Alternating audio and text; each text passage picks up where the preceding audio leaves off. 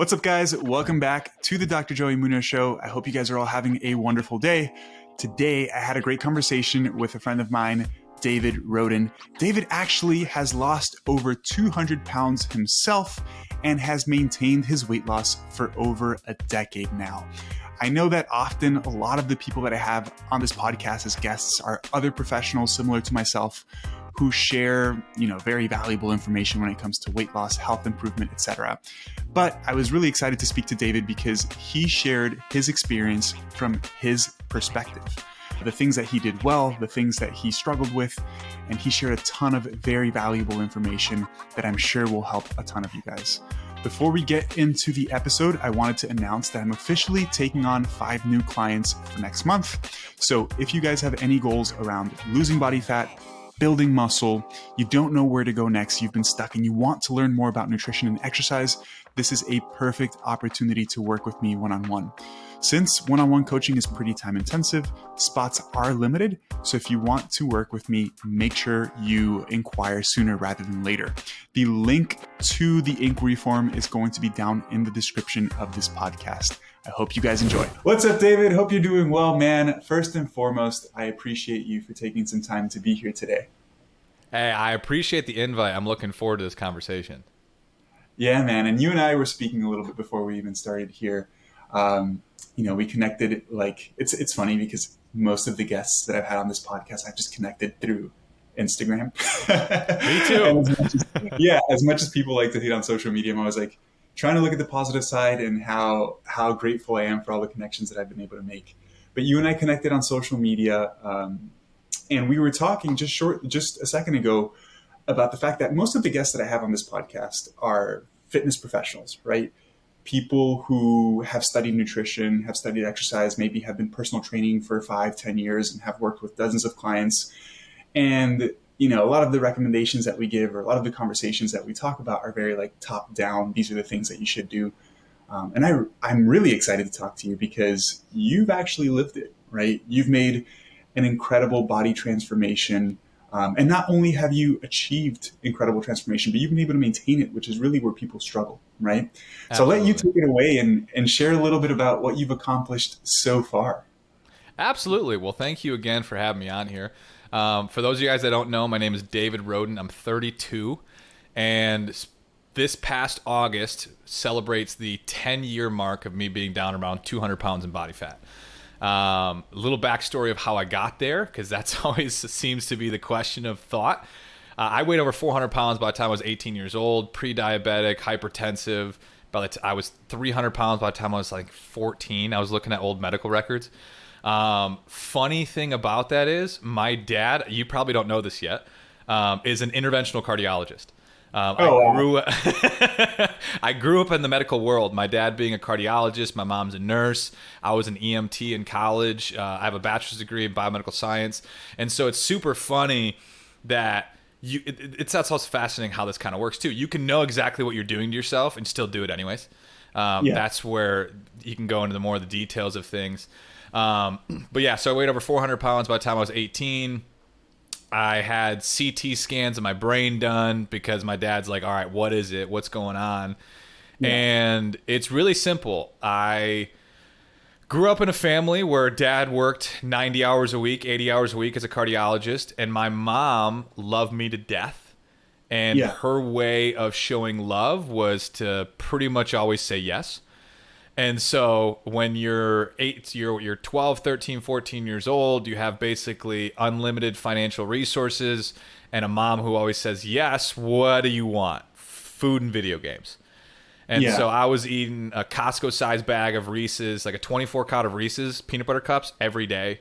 Um, fast yeah. food two, three, four times a day, playing video games for four, five, six, eight hours until two, three, four in the morning. Um, and so it's a crazy concept. You eat a ridiculous amount of calories and you sit a lot, and guess what? You get overweight. Yeah. It's it's not quick, rocket science. Um, quick question we, for you. Yep. Sorry, not to interrupt you, but just oh, one thing that's going on in my mind. Your parents are they relatively healthy? Were they relatively healthy? My dad's a marathon runner.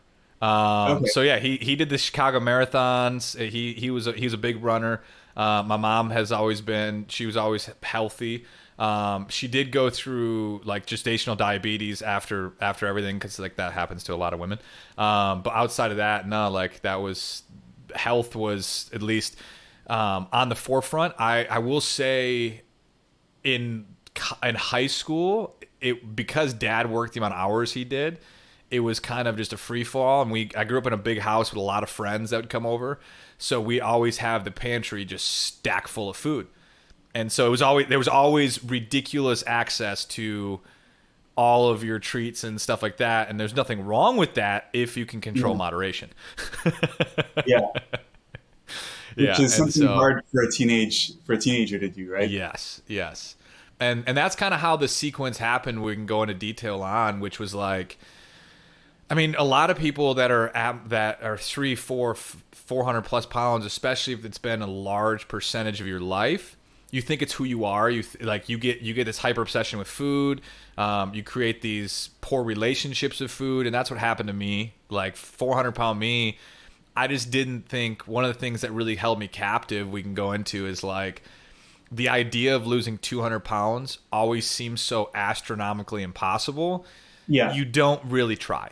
Like that. That's yeah. that's one of the biggest things. Is like you wish, you hope but you you hyperfixate on this the idea of losing 200 that every time you lose 5 or 10 it diminishes what you need to do because you think about the 200 you have to lose. And that's what held me trapped for years. I mean yeah i had a, a poor relationship with food and all that kind of stuff but the biggest thing was like this idea i'm 400 pounds i'm too far gone. Like i'm 18 years old yeah. i'm 400 pounds pre-diabetic. It's it's over. Like uh, this is this yeah. is my my life. And it's not true um, but I understand how people can believe that. And so, what was the tipping point for you then, right? Because you're, you're talking about the fact that you felt like you were incapable of change, perhaps, right? Which can be um, a pretty scary and lonely thought, right? Hundred percent. You you want to achieve something, but you feel like it's just not possible. Um, I can't imagine how difficult that might be. And uh, what's even more interesting to me is obviously at a certain point you reached a tipping point where you said enough is enough and you decided to make a change, right? How did that how did that happen? It's super important to know like I'm a huge advocate of understanding well one people make change out of one of two places, inspiration or desperation. Um, cool. sadly, it's desperation for most people. Uh, mm-hmm. It's you have the heart attack, you're diagnosed with diabetes. It's some extreme position that you're like, all right, you feel forced to. Um, desperation really never did it for me. Um, I, I always felt desperate. I was diagnosed pre-diabetes. I had all this kind of stuff happening. Um, and so for me, that was never really the turning point. It was inspiration that really got me to start moving in the right direction. Wow. How was I, I was a junior in college and I decided med school wasn't for me. I, I didn't want to go the med school route.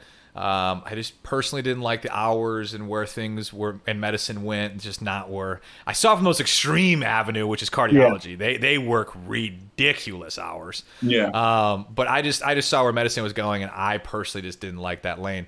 And so I was in this kind of transformational period in my life, and I started looking at different what I wanted to do and it also made me start to look at different people. And um, when I was a junior in college, I got connected with some friends that were big into the business space, entrepreneurship space, um, accountability space, that were just big in like big into personal development was a, a, a play on that whole bit. And from from that point, the first book I read was a book called The Compound Effect by Darren Hardy. Mm-hmm. And personally, that book and trying to think about my own life made a profound change. And the reason for that is because it, it got me to break that this belief that of losing 200 pounds. Because you start reading that book you start breaking down the idea of the compound effect and something we always deal with which is trust the process. You you build a mild calorie deficit over time you will lose the weight. It just takes longer than what we want it to. And i was like all right well guess what? If you lose two pounds a week for 100 weeks, you lose 200 pounds. I was yeah. like, all right. So if I just focus on losing two pounds a week, I, I could care less about losing 50. Who cares about losing 100? I don't care. It doesn't matter. It's irrelevant. I'm 408 pounds at the time. I was like, all right, next week, I'm be 406. Boom, I hit it. I was like, okay, cool. Let's do let's do that again. Next week I'll be 4, 404. Boom, I hit it. Next week 402. Boom, I hit it. I hyper fixated on two pounds a week for the first 50 pounds. I didn't care about losing 50. I didn't care about losing 100. I didn't care about losing 200. I just focused on two pounds a week and celebrated every two pounds I lost. And because I think it's super important to know, day one for my transformation, I did not believe at this point in time it was still possible to lose 200. I just didn't care. I just stopped focusing on it. I was just like, all right, two pounds this week. Let's just do it again. Let's just do it again. And then when I stepped on the scale down 50 pounds, I broke down and I looked myself in the mirror and I was like, David, you're changing your freaking life. Everything about yourself you don't like, you're gonna change, and everything you have control over, you're gonna you're gonna make the adjustments needed. Um, and then about over the next 18 months after that, I've been down uh, 200 in about just just short of three years. It took me about just short of three years to drop 200. Um, and uh, yeah, that's kind of the, the sequence. But I think it's super important to know. Day one, I did not make the decision I was losing 200. Like that was not even a part of the cards yet. I think it's super important to know because a lot of people believe you have to have this big audacious vision day one. Like if you would have told 400 pound me that you were going to drop 200, have two excess skin removal surgeries, compete in two bodybuilding shows, publish a book all day one, I would have said you're out of your mind. Like that's just there's no way. And that's what's super important is like any type of I, I kind of convey it like this. Um, setting sweet spot goals. And sweet spot goals are something like this a goal large enough that excites you. Whatever that is, it doesn't even matter. Just make it large enough that excites you, but small enough you truly believe you can hit. Because what happens is, is people create these big audacious goals, but if you don't have any type of belief that it's possible, you're never going to take the daily habits and patterns necessary to make it there. And so it's like when people think all they do is focus on thinking about losing 100 pounds, it destroys your confidence and consistency because if you don't believe it, like I'm, you're just not going to set the daily patterns. But if you can get your get yourself to wrap your head around, I can lose 10 pounds this month. I'm just going to focus on losing 10 pounds this month. Let's not worry about anything else. Let's just do what I believe I can hit. And then once you get there, you'll see further. And that mentality made a huge shift in my transformation. All right, guys, we're back. I'm sure you're probably noticing a significant improvement in audio quality. And I, I was using the default audio from my laptop. But, anyways, to get back on topic, you were mentioning that not hyperfixating on the overall goal was something that helped you tremendously, right? Yes. And you noticed, you know, you were saying if somebody told you you would lose 200 pounds in two or three years, it wouldn't be even something that you believe, right? That you believed at the time was possible. And I, yeah, I, I think people hyperfixate so much on the end goal, and it can be very daunting.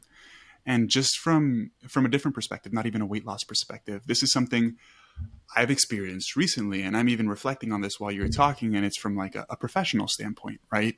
I finished school about three years ago now. Um, had no clue what I wanted to do, and if three years ago you would tell me that today I would own my own business, make a full time living coaching people online, have a podcast, have a YouTube channel, have a social media following. I would have said that's not possible. right? Especially because this whole social media thing was actually something that I've been wanting to do for years before I even started. And I would try a little bit, but not really because I would see people that were like way ahead of me. And I'm like, man, how did they even get there? Yep. And honestly, my inspiration, I guess doing this isn't out of desperation, but my inspiration um, was people like Layne Norton, right? Which I know you're friends with. And he gave me the opportunity of working with his company and seeing other people in my position making it was really inspiring. And I just started posting on social media a little bit at a time, started having success there. And I'm like, maybe I'll try this YouTube slash podcasting. Started doing that, starts starts going really well. And it's really been just focusing on small steps one at a time and not really worrying so much about the end goal. Yep. And it's funny that you even mentioned that because, and I've said this to people multiple times. I've had younger people reach out to me and say they want to be where I'm at professionally. How do they get there, etc. And I feel like I always give the best slash worst piece of advice, which is that I have never, ever like had this end goal and like worked towards that end goal. Like typically the way that I approach things is I see what options I have in front of me at the moment and I just pick the one that seems to be the best and just work towards that one, right? So my goals are much more short sighted, but I'm always working towards something that seems very realistic, right? Like mm-hmm. if I wanted to do a podcast, just starting the podcast is a win, not necessarily growing to the podcast to a certain number, right? So uh, analogy there for weight loss would be simply starting on focusing healthy behaviors in itself is a win, not yep. necessarily focusing on losing 200 pounds, right? So I'm so happy that you brought that up. Um, one thing I wanted to ask you is how important was celebrating the small wins, uh, the small wins along the way for you?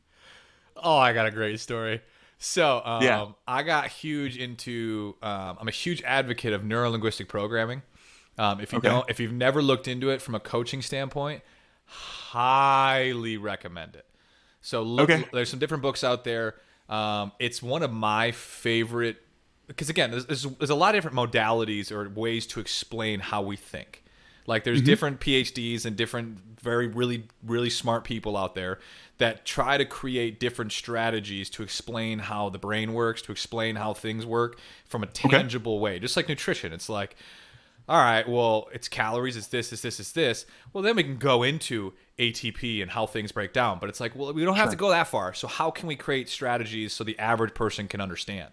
Sure. And so, so the thing about neurolinguistic programming or neuro, neuro, neurolinguistic associations is to try to create understand the how how the brain works, which is at the end of the day, we we live for the idea of acquiring pleasure and t- deterring pain. Like that's it. That's how we. That's everything we do. If you, if you think about every every action you take in a day to day basis, your only thought process at the end of the day is how do I stay away from too much pain and how do I acquire pleasure. Like that's what's happening. Mm. And we have good associations and bad associations. Like yeah. we have associations that that actually help you move towards the direction you want to go, and then also poor ones. Like for example, you get bit by a dog when you're four, and then all of a sudden for the rest of your life you're you're terrified of Pomeranians. It's like mm-hmm. that is a over dramatic association that was created at a young age. Um, and so I started really learning about how we do that. And one of the things that holds so many people back from consistency is they do stuff like this, which is number one, when I hear someone, I'm sure you get, it drives you nuts well, I've only lost seven pounds, or I've only lost 17 pounds. I'm like, yep. do you understand? You have no idea how much that destroys your your your idea of progress because yeah. every time you make a good decision, you dismiss it, and every time you, you, make a poor decision, you just harp on yourself and just think about it. If the if if too much pain to the brain equals death, and all you do is constantly create more pain with change you're mm-hmm. screwed. Mm-hmm. And so one of the things that when I started learning that was I was like, all right, I got to find a way to become my best cheerleader through this process. I got to find a way to enjoy it. And so I'm, I'm in college. I'm in the RFOC, which was like our cafeteria, and I had okay. like a I had a grilled chicken sandwich, or no, I had a, I had a grilled chicken salad, and I got like three buddies around me. We're we're eating, and I'm like probably 360, 350 at the time, something like that. And at the table, I stand up. I go, David, good job. I high five myself. I sit down and I start eating my grilled chicken salad. And all my buddies think I'm a lunatic. Uh, but in my head, it's like I have to celebrate doing yes. the right things. And like, yeah. there's nothing that's going to destroy your self progress where because it just it's a constant battle where every time you do something wrong and it's there's nothing wrong with being constructively critical on making better decisions. There's nothing wrong constructively, not destructively saying you're Correct. POS and all this kind of stuff, but constructively being like, "Hey, I know David, you're capable of better than what you're doing now." That, there's nothing yeah. wrong with that. But there's also the other side, celebrating progress every chance you get it, every time you get a chance. Like every time you get a chance, acknowledging progress will help you so much with consistency because it'll start to feel good. And if every if if you're if you're like I always warn people, if your process for long-term success is punishment, you won't win. at least the extreme you got the David Goggins of the world. I love them to death. They are, they're out there. But the majority of people, if if the primary motivator in your life is anger and frustration and like yeah. pain, most people are not masochists. Most people cannot do day to day pain, pain, pain, pain, pain, they're gonna quit. Um, and you don't have to. Like that's what's super yeah. important. Um, yeah. I find ways to eat to pleasure myself. Like like this.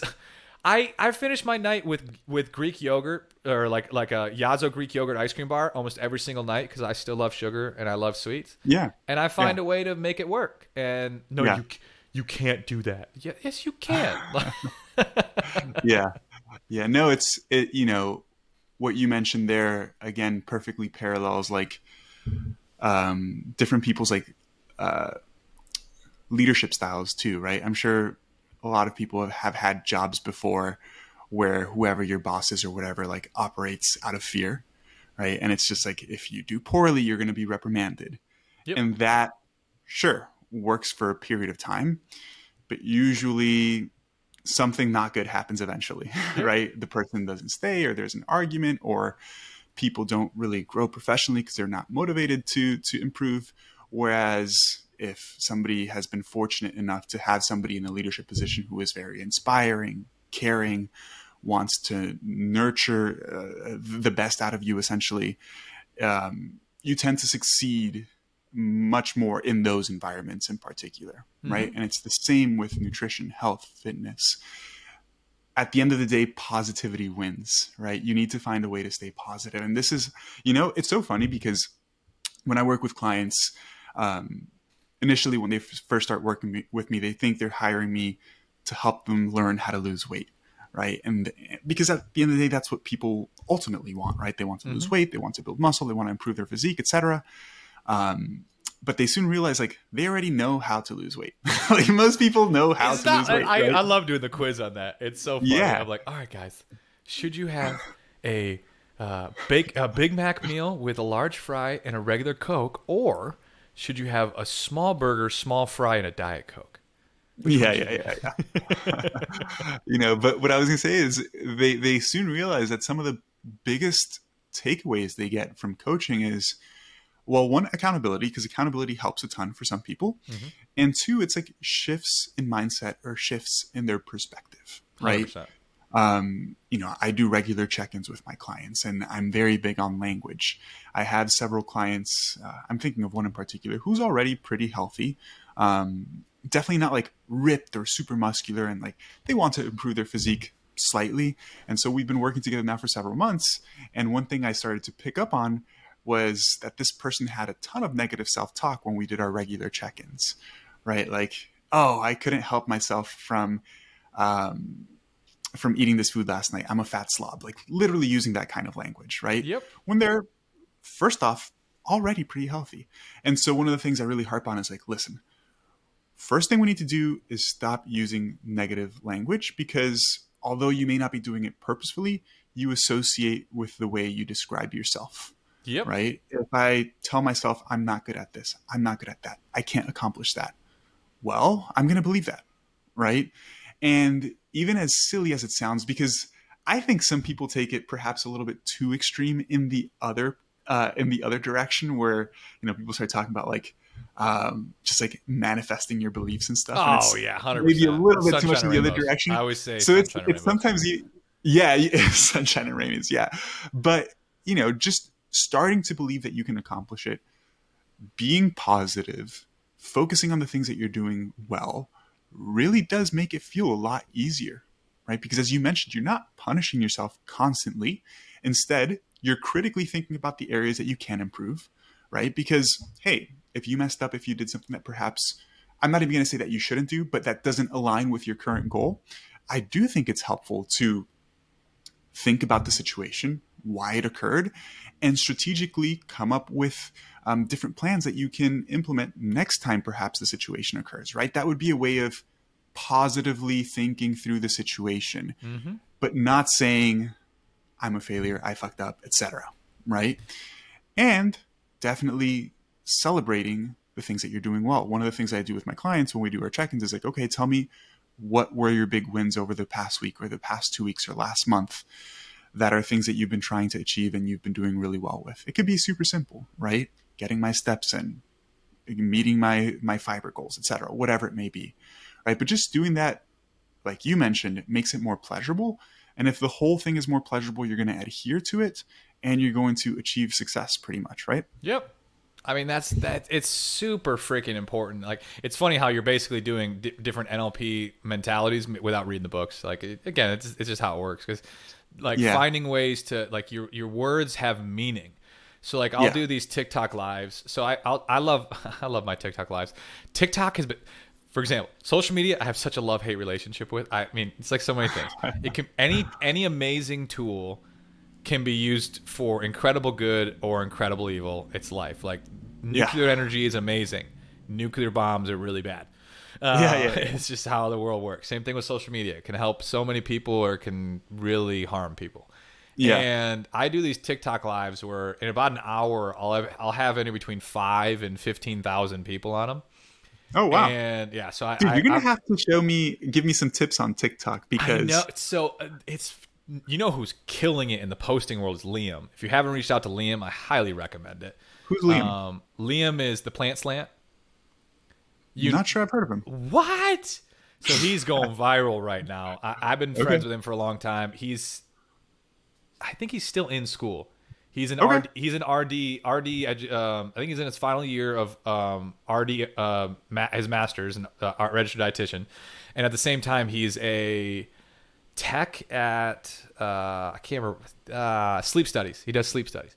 Okay. Um, but he has a, a TikTok with it's called the Plant Slant, and he does very Layne Norton, all of us discrediting nonsense.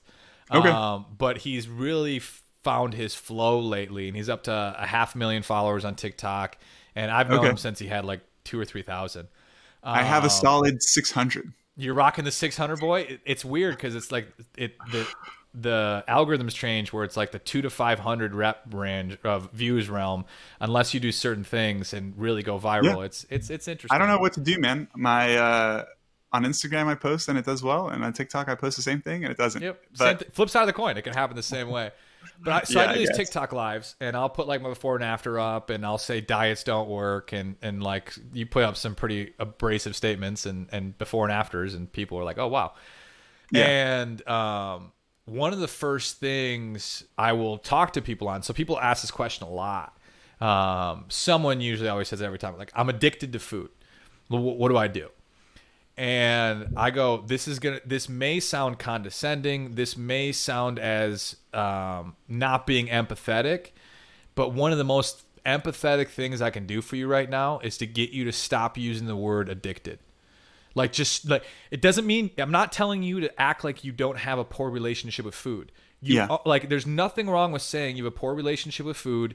Use food to cope with stress. You all this kind of stuff. It's real and it, and and it's something to be worked on. However, when you say the word addiction, mm-hmm. we we have we have vocabulary and definitions for words. So when you use the term addiction, you are giving food more power than it needs to have.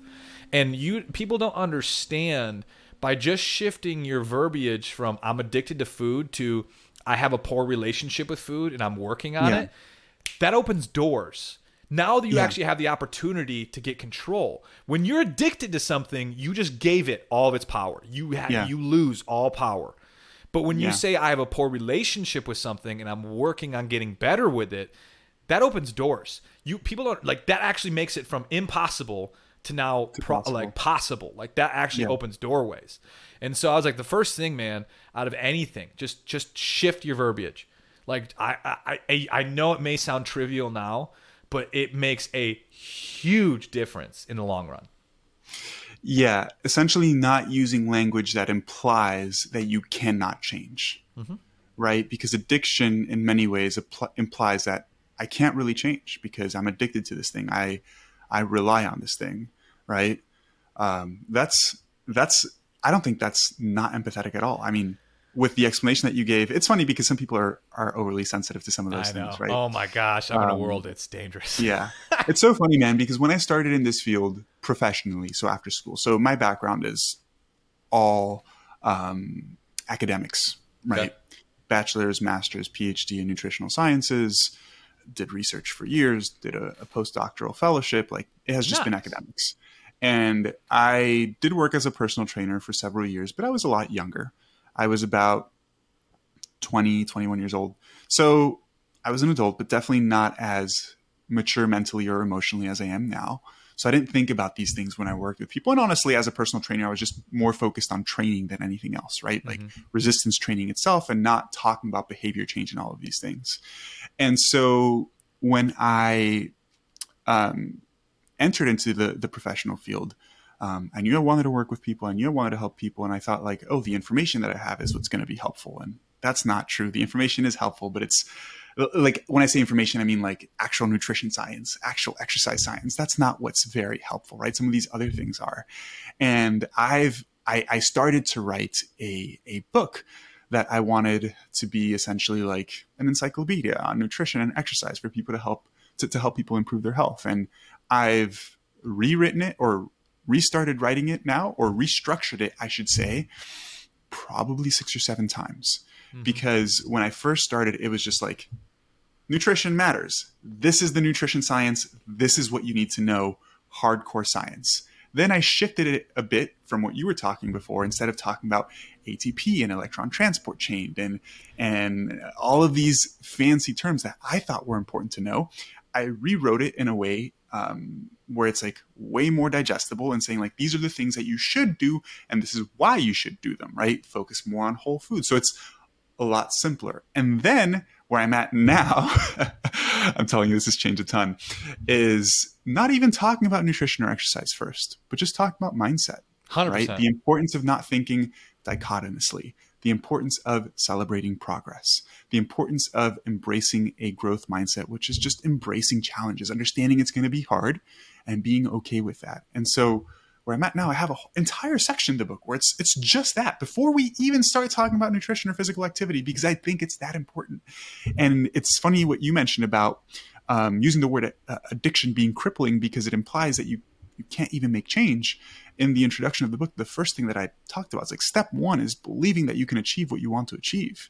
Because if you don't believe it, like you've already lost before even starting, mm-hmm. right? And I think that's also, I mean, all these topics tie into each other, but that's why it's so important to set a goal that is actually realistic to start, right? Or having an ultimate goal, but then breaking it down into smaller sub goals, like like you did, doing 10 pounds at a time or whatnot.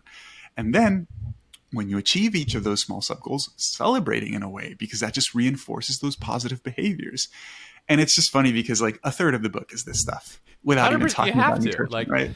yeah. if you have if like that the whole thing is anyone who is is growth mindset not ego driven but actually give mm-hmm. it like actually care they're they're the first ones to acknowledge missing pieces or or like um, variables in in uh, in a way that goes oh, this is observable variable that we need to acknowledge like for mm-hmm. example it drives me nuts all right, there's a lot of things in the on TikTok and, and Instagram that but it's like all the all the different zealots of all the different subset diets, and like it's funny because it's like I'm not here to say don't go vegan. I'm not here to say don't yeah. go carnivore. I'm not saying don't go paleo. Like I will I will challenge you on things that aren't actually scientific. They're just made up. Like there's mm-hmm. but if those are systems and parameters, this is when when Layne has done the documentary with us, um, the documentary we have coming out, where um, I mean even Layne says it too. Like it's we're not saying you can't use these Correct. different pillars, but Correct. the the context of the pillar and why you're using it is wrong. Like yes. If intermittent fasting is a system that helps you control your calorie intake, great totally fine. Skip breakfast, baby. It, it's not. It's not. It's fine. If you think breakfast is making you fat, that's an issue. Like that's an issue. And yes. so it's so funny because I'll just sit there and go, guys. Like I, I remember I was doing it live, and this guy I was I was calling out the factual incorrect nature of intermittent fasting, and mm-hmm. I was saying, guys, it is a great tool to control calorie intake. If skipping breakfast and stopping after eight o'clock is a system that helps you control your calorie intake, great. There's nothing wrong with it. Breakfast is not making you fat, and eating after eight o'clock is not making you fat. And this guy is in my comment thread going, dude, I've lost 160 pounds. Intermittent fasting is the way. And I'm like, dude, like I'm so like it's amazing, man. Like Yeah. I'm not disacknowledging what Yeah. you've done. What you're doing is great. Keep doing it. It's not because you're not eating breakfast and eating after eight o'clock. The Yeah. food, the I can, I can show you the human controlled trials. It does not matter. Yeah. Yeah. And it, and like the, your ego gets so pulled into it because like so, then you get the people that's like just just count calories and don't do anything else. I'm like no. If someone if someone using intermittent fasting doesn't feel restrictive to them and it's their way of controlling calorie intake, I'm 100% for it. Uh, I'll say Yeah. that's why it's like when when you're dealing with clients and stuff and same thing with me, I'm always going in, in my ear going, all right, is this person white knuckling it or is this someone do, is this person doing a process that they enjoy that I Yeah. can see them doing for the next 40 years? And I'll be Yeah. the, I've dealt with clients where I'm like, don't weigh out your food. I, I- Yeah. I'll tell them stop. Stop doing it. This this is like it's it's clear that you're having a really hard time with the rigidity nature of it all. So let's pivot. Let's look at because ultimately here's the hierarchy of importance: calories, protein, whole foods, fiber, blah blah. How can we create a different strategy that doesn't feel so restrictive that gets you the same outcome we were trying to do? And that's Yeah. what like that's the hardest thing is getting to someone to break that mentality of diet and like like okay how do i build a lifestyle that i can do for the next 40 years what are Yeah. some parameters that like i Im- immediately um, i'm always thinking to myself okay 40 years what's the plan for 40 years because if it's not 40 years what's the point like that's where Yeah. yeah Dude, so much gold in what you just mentioned. And I'll start off by saying that I agree with every single point that you mentioned. Um, I never would discourage somebody from following a certain way of eating if it works for them. Right. But similar to you, thinking that the reason you're achieving a certain goal is because inherently this method has some magical benefits is not helpful right? Because it goes back to the mindset thing that we were saying that if you break that behavior then you inherently think that you're doing something that is fattening which is not Yep. true right? So people who are like zealots about intermittent fasting they think that it's the fact that they're fasting itself that is beneficial and if they break that fasting window they've immediately done something bad and feel really bad about it and perhaps maybe even punish themselves so it just goes back to the behavior thing and the mindset thing right where it's like hey intermittent fasting like you mentioned is a great tool to control your energy intake for some people it works really well i've used it in the past i've loved it it you know like I it's do funny myself. because for That's the funniest Yeah. part. I eat at noon, four, and eight pretty consistently. Yeah. I like bigger meals less often. That's that's my yeah But am I afraid to occasionally go out to breakfast with some friends? Yeah, no, exactly. I'll freaking go eat some breakfast with some friends. yeah and that's why it's so important to combat the, the misinformation right because like you could be doing something that's helping you but you're screwing yourself up just because you think that it's working for a reason that it's not and so you punish yourself when you break that rule for whatever particular reason right and it's it's funny because like if we look at general population data people who eat breakfast have better body composition outcomes. Yep. it's for a number of different reasons. So for most of my clients i do recommend like somebody who's never focused on this stuff i'm like okay what are the rules or the general behaviors that the data show that improve health? Having a nice well balanced breakfast focusing on protein focusing on fiber etc right? But then we tailor that. If the person's like oh man i'm just not hungry in the morning and i'd rather push it back like by all means do it there's nothing wrong with that right Yep. it's just don't think that the fact that you're skipping breakfast is turning you into a fat burning machine burning 'cause that's- machine. yeah yeah yeah Dude, right I was I was on a I was I was doing this TikTok battle with this. Okay, not all chiropractors are bad, but God, there's a lot of them that are just just horrible, just the tiktok horrible, ones are horrible. horrible bad. There's this one out there. Um, he uh, he has his fast like our ancestors protocol. Flow. yeah man Um, and then now he's on the feel great system and he's doing it's all like well, but it's, the name super says it all too my favorite is the guy. The guy promotes peptides and semaglutide, but also has fast like our ancestors. Which then he sits there and blame. I went. I had this like fifteen video like one Back after the forth? other, just going at him. And then Liam, the plant slant, finally reached out to me and goes, "Bro, I love you. You need to let it go." Because I'm just sitting there, just like I'm just. This guy keeps blaming insulin, and I'm like, dude, how in the how in the world can you blame insulin for obesity while while promoting semaglutide? Yeah. Semaglutide literally increases insulin Yeah, yeah. Uh, post post consumption. So like, what, what, what- that doesn't even make sense. Like, if you say it's insulin, what- that doesn't. That, that, like, it's, it's just like, dude, there's so much of what you're saying is nonsense. And like, I'm going back and forth with this guy. He sends me some clinical articles that were just nonsense. Just Yeah. like, oh, he he sent me a, one of his clinical, one of his evidence based reasons was a book written in 1919 on fasting. It's hilarious. Um, and then just a bunch of epidemiologic stuff, bunch of just Yeah, nonsense. yeah, yeah. Um, but him and I are going back and forth on it all. And dang it, where was I going with this? We were talking about intermittent fasting. We were talking about I- because I was even telling him I was like, dude, I do intermittent fasting. But I don't Yeah, do yeah. it because of insulin, man. Like, and I was pre-diabetic. I had all the the, the what what you would consider to be all these issues, insulin resistance, and it's just not friggin' true. It's just not.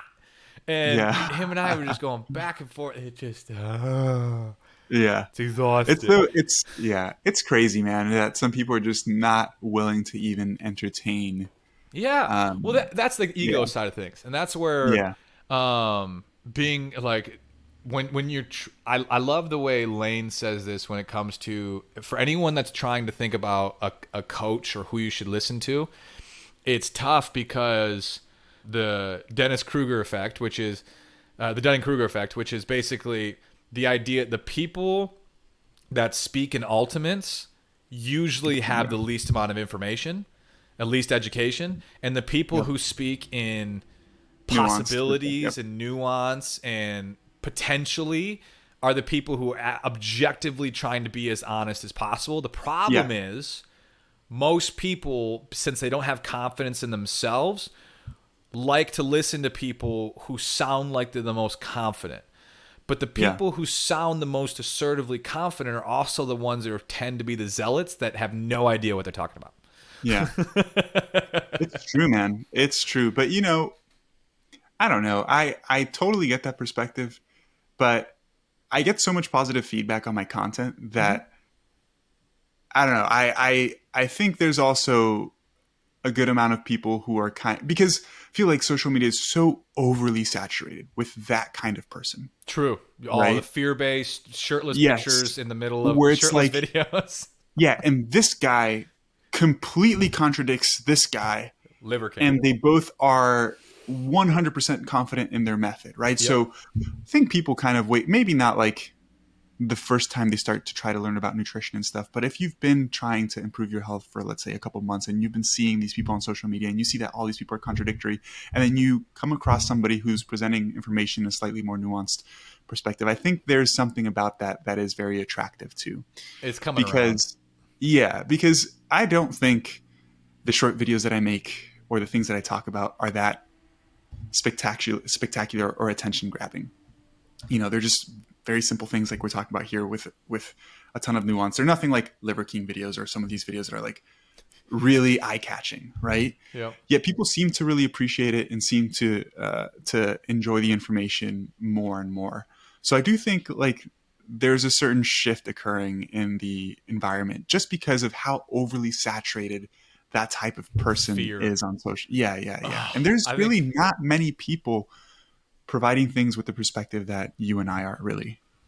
I think over time, I think I think you're completely right. Now, it's one of those things where how do you do it in a in a in a healthy manner? Because knowing, I always think about okay, so at the end of the day, people are are, are pulled by either the deterrent of pain or the requirement of pleasure. And whether you like it or not, most people are primarily driven by pain than pleasure. Like they're more worried about at the end of the Mm-hmm. Yeah, yeah, day painful Avoiding pain. situations, yeah, than pleasure. Um, and th- that's why on social media, people who tend to use information of fear and like, watch out for this, is so eye catching because most people are driven primarily by fear. Now, I think it's getting better, um, but that is such an inherent nature in people, which is like fear, fear, fear, pain, pain, pain. Yeah. Stay away, stay away. So, what do I need to do to stay away from this? And like that is such a um, it holds a lot of people captive because most people it's a scary thought. I, I want to find if this, this statistic is true because obviously you hear things anywhere and you don't know if it's true. But uh, I heard someone was saying that 85% of people don't have one level of um, conscious thought because um, their only conscious thought is based upon immediate A and B, A and B. But the question, like, only 15% of people in America have the ability to go, all right, go above A and B. Does A actually equal B? And then you can go to tertiary mm. thought, which is like, all right, is my perception of A and B the only possibilities? Is someone else seeing A and B in a completely different light than I'm seeing. A and B? Mm-hmm. Um, so that's tertiary, and then you can keep on going up. Um, but it's like only 15% of people even question A and B. And yeah, or like, even think about like um, what's the term? Like subsequent effects, right? Yes. That's not the appropriate term, but like, okay, let's say they they think doing this will achieve certain outcome. They don't think about the repercussions or the effects that doing that thing will have. Yes. Right. So, for example, intermittent fasting. My friend told me intermittent fasting works because of XYZ reasons and it causes weight loss. I'm going to do it. But they don't even take a second to think about what perhaps are the other effects or repercussions of doing so, mm-hmm. right? And that's why, unfortunately, so many people fail to achieve their goals, man. Because it goes back to something you were saying about um, restriction, right? Too much restriction, not good, right? Mm-hmm. And you were just mentioning it's funny because I posted a video early today using the same exact language. It's like you need to be restrictive in a way that doesn't feel restrictive. Yes. And that sounds confusing, right? And that's why you can intermittent fast. You can follow a low carb diet. You can do X, Y, Z. Some of those from a from a health perspective, I would say, are not the best. Um, like I would definitely argue that a carnivore diet is not the best from a health based perspective, right? For obvious reasons. But regardless, I'm not recommending anybody do that. But like, will that help some people lose weight and improve their physique? Sure, it yeah, totally would. 100%. Right? And some people hate vegetables and fruits and really like steak and they'll just eat a ton of steak and nothing else and it doesn't feel that restrictive for them and that might work for that person right i even i hate saying i'm not hate but I, I don't even like saying that will work for that person because i'm like so against just only eating animal based foods and that's coming from a guy that eats a ton of steak it's so funny i'm the same way but it's, yeah. it's like but then i go okay cool the the biggest issue with primarily animal based is saturated fat okay well, how can I get them to eat animal based, but just make sure we limit their saturated fat as yeah. much as possible? Okay. But also lack of fiber. Yeah. That's one big one. It's like, are you going to die if you don't eat fiber tomorrow? No.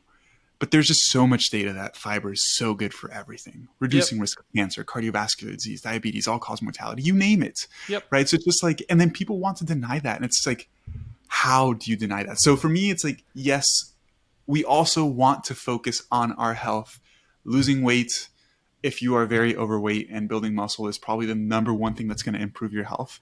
But if you care about some of these other things as well, like man, just focusing on your fibers not that hard, and you can't do it if you only eat steak, yeah. right? Um, it's but so. We, but yeah, go ahead. Sorry. It's, it's so funny because like because I, I always go back to this is like you have like in my in my mind because of how unhealthy my life was Mm-hmm. Um, and I think about I, I I always have to go back to like my my explanation of looking at nutrition is this: number one, calories; number two, protein; number three, whole foods fiber; number four, meal timing. That's my mm-hmm. when it comes to nutrition. That's my hierarchy of importance. Yes. Um, and I sit there and go, I could give a, I could care less if you eat Twinkies all day. If you control your calorie intake, your blood yeah. work will get better. Period. Yes. End of discussion. So it's like, so okay, if all I can get them to do is control their calories, that's an, that's number one. What yeah. I always think, what's going to kill you first? What's going to harm you first? And so, okay, let's get that under control. And then once they start feeling better, then we'll move to the next level. And once they get that figured out, then we'll move to the next level.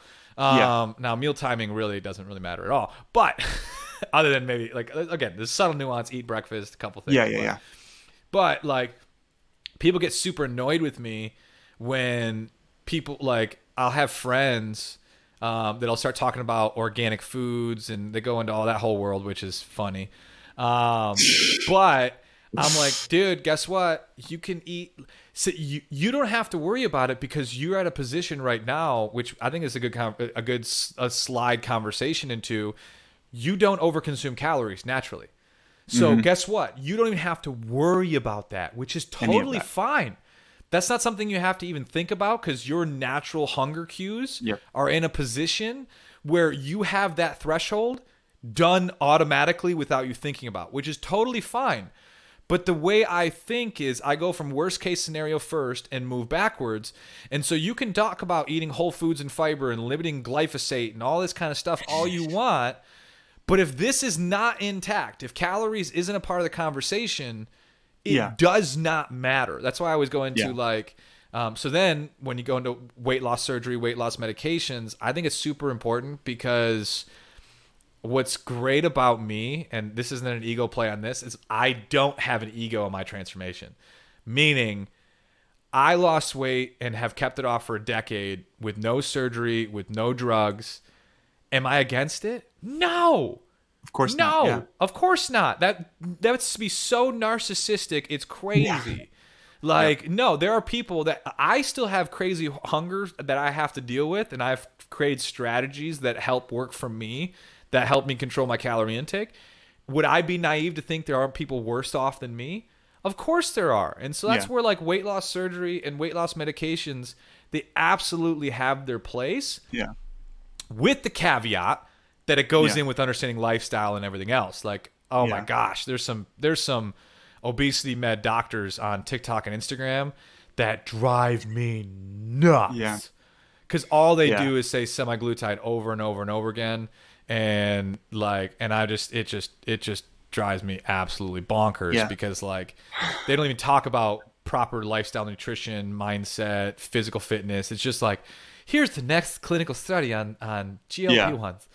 And i'm like yeah yeah yeah, yeah it yeah, just drives me nuts yeah yeah it really is an integrated approach right um, I have a number of clients who use semaglutide alongside working on lifestyle modification. And across the board, what all of them tell me is that it's easier to develop lifestyle modification when they have medication that helps them regulate their hunger. Yep. Because, you know, for a myriad of reasons, they felt like before it was practically impossible for them to regulate their hunger. And that's something that's really hard for me to relate to because I haven't experienced that to that degree. Yep. Although I was very overweight as a child, not to the extent that you were or anything like that, but I, I you know, losing weight was something that I struggled with a ton when I was 12, 13 years old. But I, I get it, man. Some people are a lot uh, worse off, right, with regulating hunger cues, with their relationship with food, etc. And if there's something that can help them, and they understand that this is an aid, so that they can also improve their lifestyle, it's 100%. it's a win-win, right? It's a, it's a win-win. Um, are you tired of spending countless hours grocery shopping, cooking, and preparing your meals? I get it.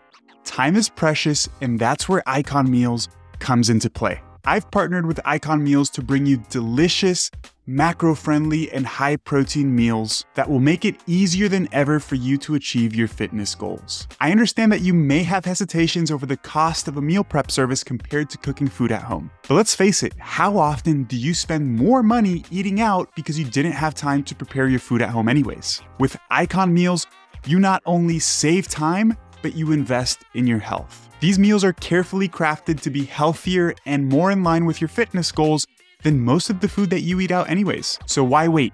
Visit iconmeals.com and explore their wide array of mouth-watering meals. And as a special bonus for listening to this podcast, use code Joseph10 at checkout for a special discount off of your order. By the way, you can find all of the necessary links in the description of this podcast. Don't let time be a barrier to your success. Choose Icon Meals and fuel your journey towards a healthier, fitter you.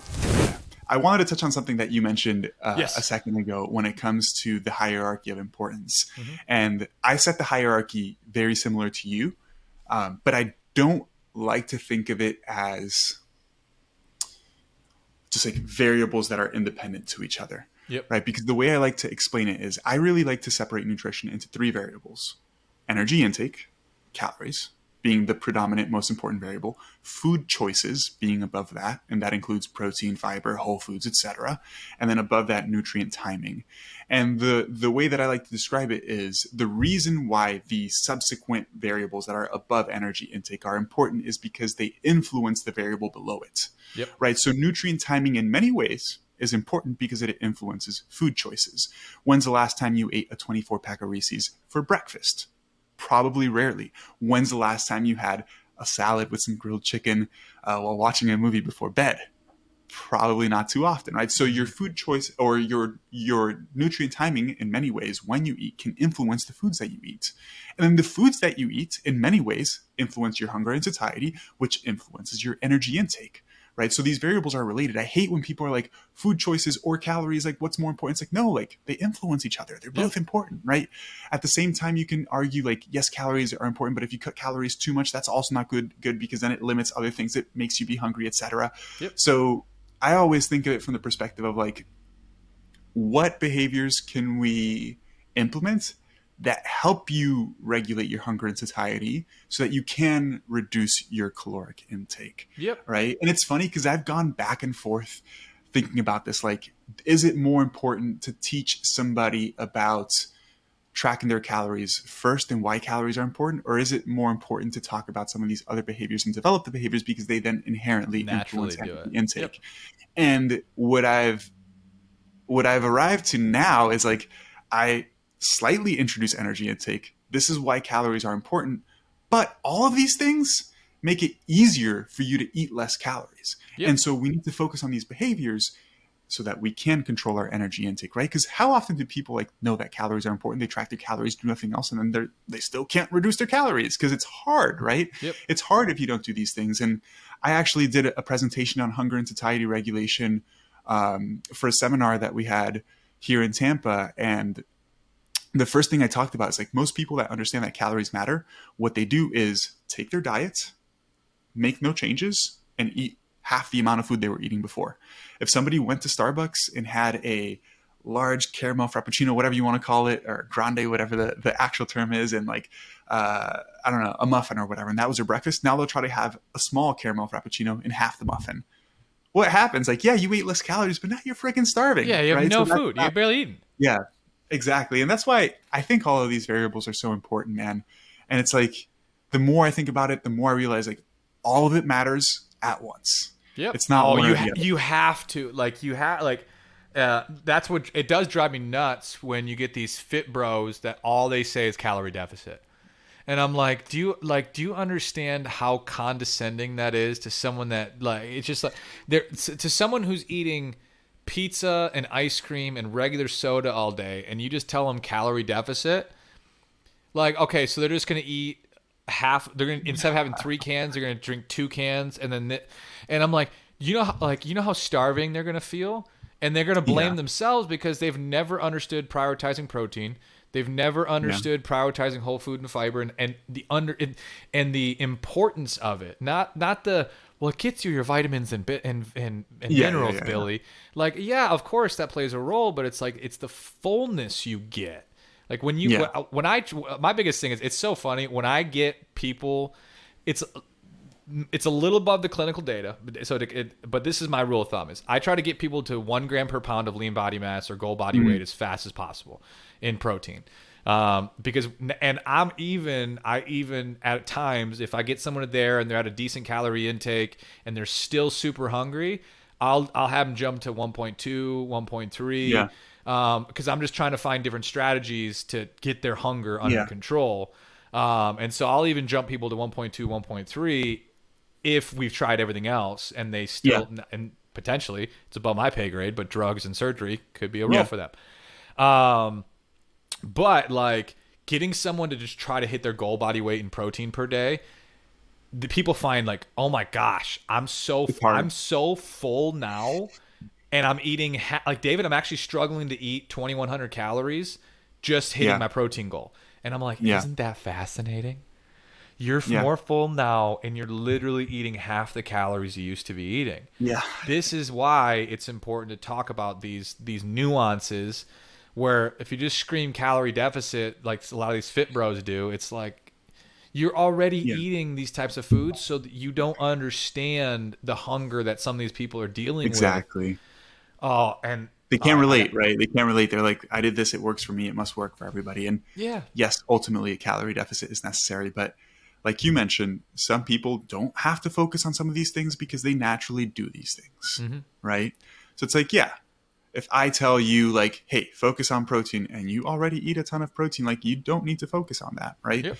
And that's why like it's I yeah, one of the first things I like to do is really talk to clients see like what behaviors they're doing right now and which they're not doing and just like simply try to add some of these really helpful behaviors. Yep. And what I like to explain is like the first thing we should do is identify what levers we can pull that give you the biggest return on investment being time. Yes. Right? Move, what, what can I do that's going to take the least amount of effort to move the needle the most? That's always like Yeah. my first thing I think. Yeah. Do you drink regular pop?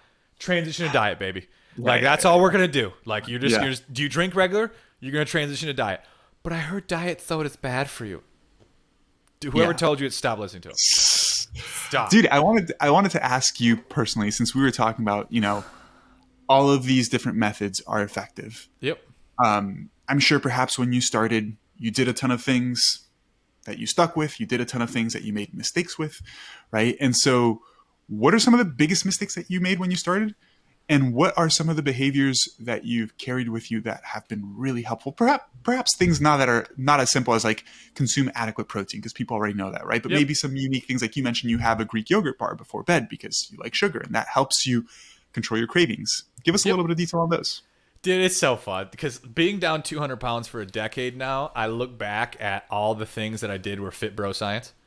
And I'm like, and it's super funny. So here's some context for you. Dad being a cardiologist, he's very by the book. Like, show me Yes. clinical research, let's have a discussion. Like, but you're like, don't don't just this is what happens. Don't just give me pathways because there are so many freaking pathways. People who use Yeah. mechanisms, mecha- like they're often naive as crap because the body's Yeah. so much more complex than one freaking mechanism. And so I did low carb. So this is how a sequence went. So I started out with um, carb cycling because I was actually this is kind of crazy. I started in a network marketing company, and I was in a network marketing company called Vemma. It was. Do you remember Verve, the healthy energy drink? No. from like 10 years ago.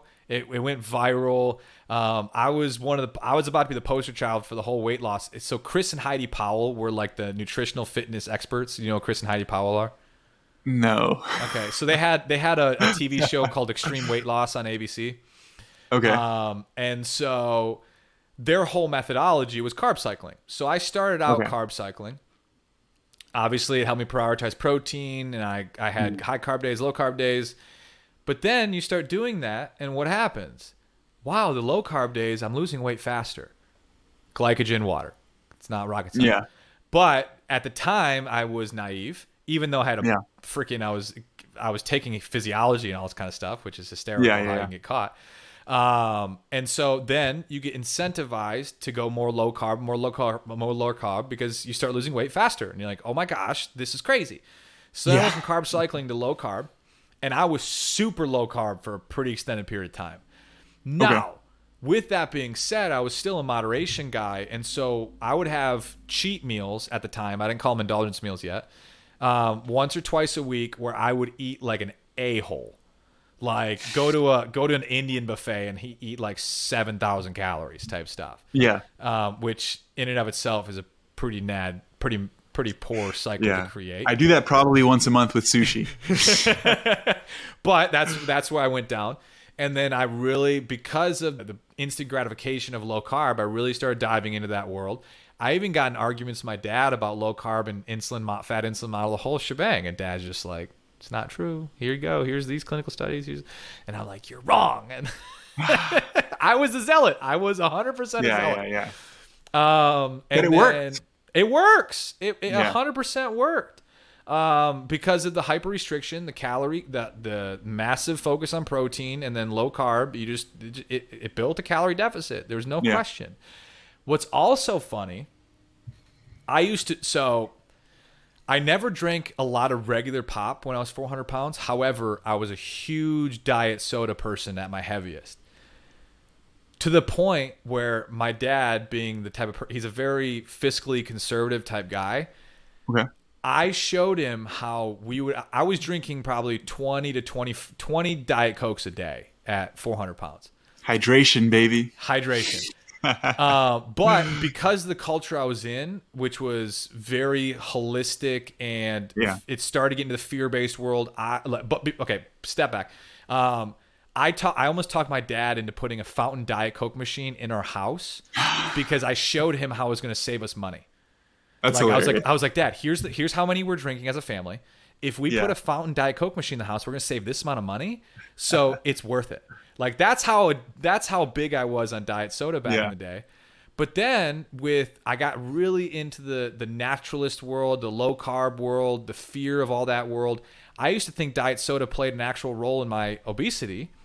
Hmm. And so I stopped drinking all diet soda for years. For Okay. two, three, four years. Um, and then I, I I just was honest and I started looking at the clinical research again about four or five years ago. And I was like, it wasn't the diet soda. It wasn't there. Yeah. So I started incorporating it back and like I'm leaner, healthier, and everything with it with having a couple a day because it just helps with my sweet tooth. And Yeah. I have a sweet tooth. And so Same like here. drinking a freaking couple diet sprites and stuff helps me uh, zero sugar sprites um, helps me immensely stay away from cookies and Yeah. so it just it it helps Yeah. and um and so like I, that's one that full cycle on i went from 15 to 20 re- diet sodas a day to the point where then i went to fear diet soda and i literally ha- said it played a big role in my obesity which then was naive to now i'm like i'm drinking diet sodas again telling people guys yeah. it's fine. It's Yeah. like like it, it is. And Not um, only is it fine, and this is so controversial. it's actually data- incentivized. I Yeah. that's did you see my video on this? I'm like I I, did can see show your you video on it. controlled trials on this, Yeah. man. And I've I've shared so many of those studies just showing specifically in populations who struggled with weight, who achieved weight loss. Those who incorporate non-nutritive sweeteners we'll say we won't just say soda because that includes uh, different beverages, right? Like Yep. I'm a huge fan of like diet sweet tea. I, I fuck up some diet sweet tea, man. but but um they actually have better weight loss maintenance than people who avoid them altogether. And all Why? the blood work the is reason- better. yeah. For the reason that you mentioned, it just helps control cravings, right? Like, man, if I want something sweet and I just allow myself to have something sweet and that thing that is sweet has no calories, it's a win win, Yep. right? Um, It's Yeah, bad dude, like- dude, that di- dude, that, like, because actually it's so funny because you were actually the person. So I did that live, or I did that podcast with. His name's Zach Rancy or something. All right, he's. It's tough because I don't want to. is he like uh, on the opposite side of everything we're talking about for the most part? All right. How do I say this in the most respectful way possible?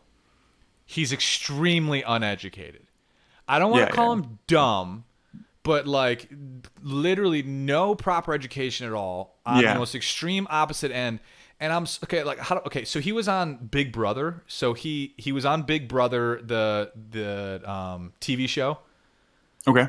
So he Not he familiar this- with it either, dude. I don't know anything about like yeah, popular I media. I but- never watched that crap, but like the the um, what do you call those? Those are the uh, what do you call those TV shows? They're called uh, soap. Uh, not soap operas, but I don't know. live TV, Um, whatever, whatever. Reality called. TV, Yeah, reality reality, TV. Yep. Uh, he was on the reality TV show, which is um, Big Brother, and so he built this big following off that, Okay. just being on TV, and then he became a life coach, Hmm. and like, and the whole thing is like he he ran some Ironmans, and which is super cool, like the discipline, what it takes to do that kind of stuff. If you're teaching somebody based upon the educational and results of you that you've done, totally get it. So if like you were teaching people how to how to go couch potato to run an Ironman, love it. Yeah. But then he started doing these. He's a life coach and he's he's teaching nutritional advice that is Yeah, yeah, yeah. just horrible. It's just bad advice.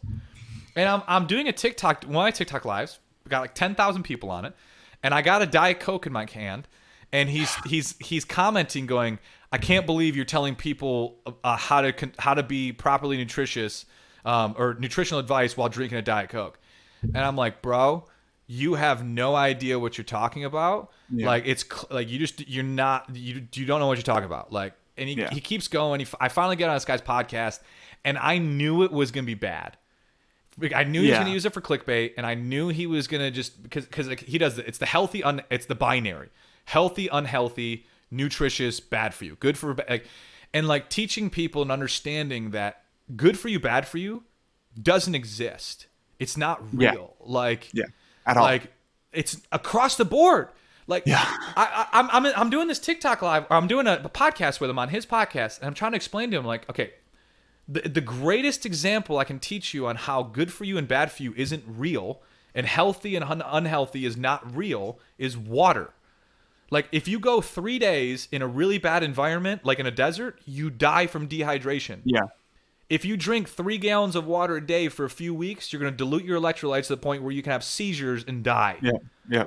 And in, in both, he he couldn't conceptualize it, and so he keeps trying to break down. Well, what in diet soda is good for you? And I'm explaining to him. Well, water's good for you, and the synthetic sugars give you the feeling of sugar without the actual calories. So it's helping you the total calorie intake, which is helping you be at a better better physical fitness. And I was trying to explain to him like at the end of the day, being at a proper weight is one of the most fundamental things we can do for our health. And The if most. something it's it's literally yeah. and so I'm trying to explain them to him. He's like, "What in diet soda is good for you?" I'm like, I'm like, Water. I'm like water, and and he goes, and I go, I, I'm sitting there going, dude, honestly, based upon the actual potential adverse health effects of diet soda, it would take 50, 100, 200 cans a day for the aspartame to get to a level that even potentially puts you at Yeah. risk. I was like, it's Well- 50 cans a day. the the issue is that a person like that cannot agree with you on their podcast Yep. because they would have to shut down their podcast. yeah. no, and he's just a zealot. It's just and, and it's Yeah. and it's the, the extreme zealotry of it all. And it's funny. I knew this was going to happen because throughout the the actual episode, he was kind of accepting it, but at the same time, and I was teaching him nuance. But at the same time, all he wanted to get was his clickbait, which was getting me to say 45 cans of diet soda a day is healthy for you. And he got his clickbait, and then he made it into a video. And of course. because it's so funny because then you actually listen to the whole if anyone actually listens to the podcast episode they would think he has no idea what he's talking about because i'm explaining all the nuance i'm explaining all this kind of stuff but he got his little six second 45 cans of diet soda a day is good for you um, Yeah. because that's what he was looking for and i'm like i don't Yeah. care it's fine um, and so i was i can't remember who i was talking to i was i was talking to can't remember which registered dietitian it was, but they were like, David, I couldn't even get on a show like that because because it is it's tough Yeah. because here you are. I couldn't imagine being in your position because at least in my position, I just have a bachelor's degree and yes, I have my transformation, but in the scheme of things, there's enough there's enough educational lapse. The fact that someone that couldn't even get through organic chemistry is telling a PhD in nutrition that they're an idiot is hilarious. Yeah. like I couldn't even imagine from your lens where Yeah. it's like I have a PhD in this stuff, guys. But then there's some just fit bro who is on the biggest lo- who is on uh, Big Brother or whatever is telling you. Yeah, dude. You know the funny thing is, I'm not against talking to those people at all. I know I'm a lot of people in my position. A lot of people in my position are, and my whole perspective is like, I'm not trying to get them to think I'm right. I'm trying to educate his audience. yes, That's the way that I see. I it. I'm like, I same don't thing. care if he's going to argue with me the whole time. I'm just going to present my point of view, yep. and if they listen, they listen, and if they don't, they don't. Right? But I am for sure going to change at least one person's mind who's listening Hundred percent. given that it's a, a large enough audience, right? I had that similar experience not too long ago without naming any names, but I went on a pretty large podcast with a fairly controversial person and, and people were like, why would you interact with that person? Why would you this, that? I'm like, first off, like they actually listened to a lot of the stuff that I had to say and we actually agreed and changed their perspective on a couple things, but mm-hmm. I'm not doing it to like talk to that person. That's not the purpose of the interview. The purpose is that that's going to go out to thousands, if not tens of thousands of people, and they're going to listen to what I have to say. And many of them may change your mind, and many, many may not, right? And actually, from that podcast, I got like five new clients that wanted to work with me, which was awesome. You know, Nice. um, I never understood why some people are completely against talking to people who are on the other side. And this goes for like everything. Now we're talking about nutrition, but it goes for politics. It goes for everything. Yep. Well, and, and it's the the the con the I hear this one all the time. Well, if you if you uh if you valid if you get on their their platform, you're validating, validating them, which is like no no no no no no no. You're challenging no. them. They're gonna yeah, keep spewing nonsense regardless. Yeah. So the like my I'm not a huge fan. This is going political, but it's like I'm not a huge fan of even in the sense of people say this on on uh, I, I'm in. Are you in the group community where it's like a bunch of big social media influencers? We all talk on on. Okay, I'll have to invite you in. Um, sure. Uh, so we're on Discord and we have this Discord community where a lot of big nutritional names are in it. We just talk sure. and put different stuff up in there. Um, I'll, I'll add you. Um, but I might need to change my Discord name. It's a little not that professional. I can't. I don't even remember what my. I think it's my name.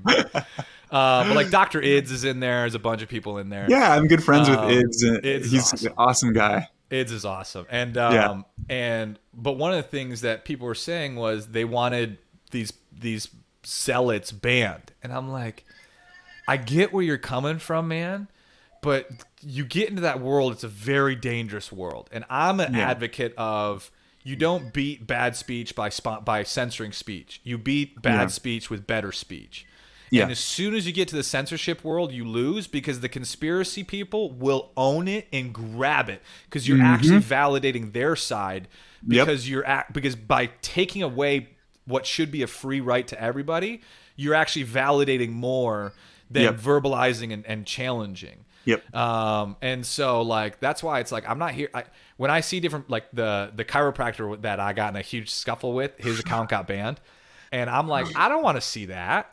Like. Cause I like, cause I don't want someone to ban me for a stupid yeah, yeah, yeah, reason. Like I don't, I don't like that. I, I, I think you beat bad speech with better speech. Because then um, the question is, you know, the issue is in an ideal world, misinformation shouldn't necessarily exist, right? Like, but then you go down to like who is deciding what is and is not being uh, banned, is, right? exactly. And that that's second to what you were saying that like being banned itself is then weaponized as like yep. empowering certain people, right? Because it is, right? Like, oh, I'm talking about this and they don't want me to, so they're trying to discredit me or like make me not talk because obviously what I'm spewing is the truth, right? That's usually the argument. But then the other it's side is like, so okay, who is the person deciding? Yep. What is true and what is not? And the truth is that all of us make, make mistakes, right? Even 100%. the most educated people make mistakes, and we're all biased as well. So, I think the only way to counteract that, as you mentioned, is just just complete free speech and let people have conversations. The only thing that, like, the only perspective that I see is that, like, like you mentioned, that type of messaging gets a ton of attention, mm-hmm. right? It's like it gets way more attention than like unfortunately the stuff that you and I talk about. It's um, one, it one thing to is, go off that. It's well, just it's not off of that, but it's like this idea. Like this is a tough one for people to understand. I I learned at a very young age how your lifestyle can really jack up your quality of health and and really put you in a bad position and mm-hmm. also can tell you you can change it. Like I reversed my prediabetes, insulin resistance. I reversed my hypertension. My blood, my last LDL was 65.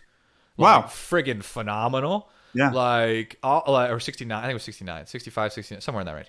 Um, my last A1C was 3.9. Like, um, everything about my health is phenomenal. Yeah. Uh, but at one point in time, it wasn't.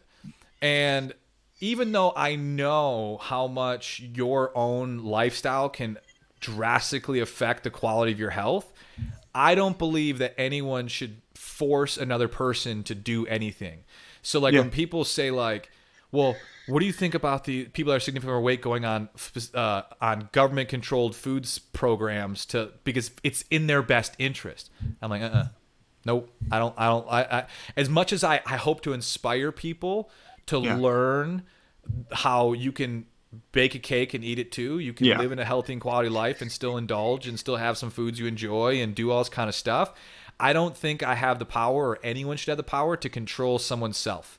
Like I don't Certainly. I don't like that because it's just too dangerous. So yeah. I want to do it through through inspiration. Yeah. I want to yeah. do it through like teaching you te- from that point of view, but from control I don't. Yeah, I, it's just it's just I don't like it. It's because it's just too dangerous. It's just not. Yeah, yeah. I'm not a big fan of like telling people what they should and shouldn't do at all.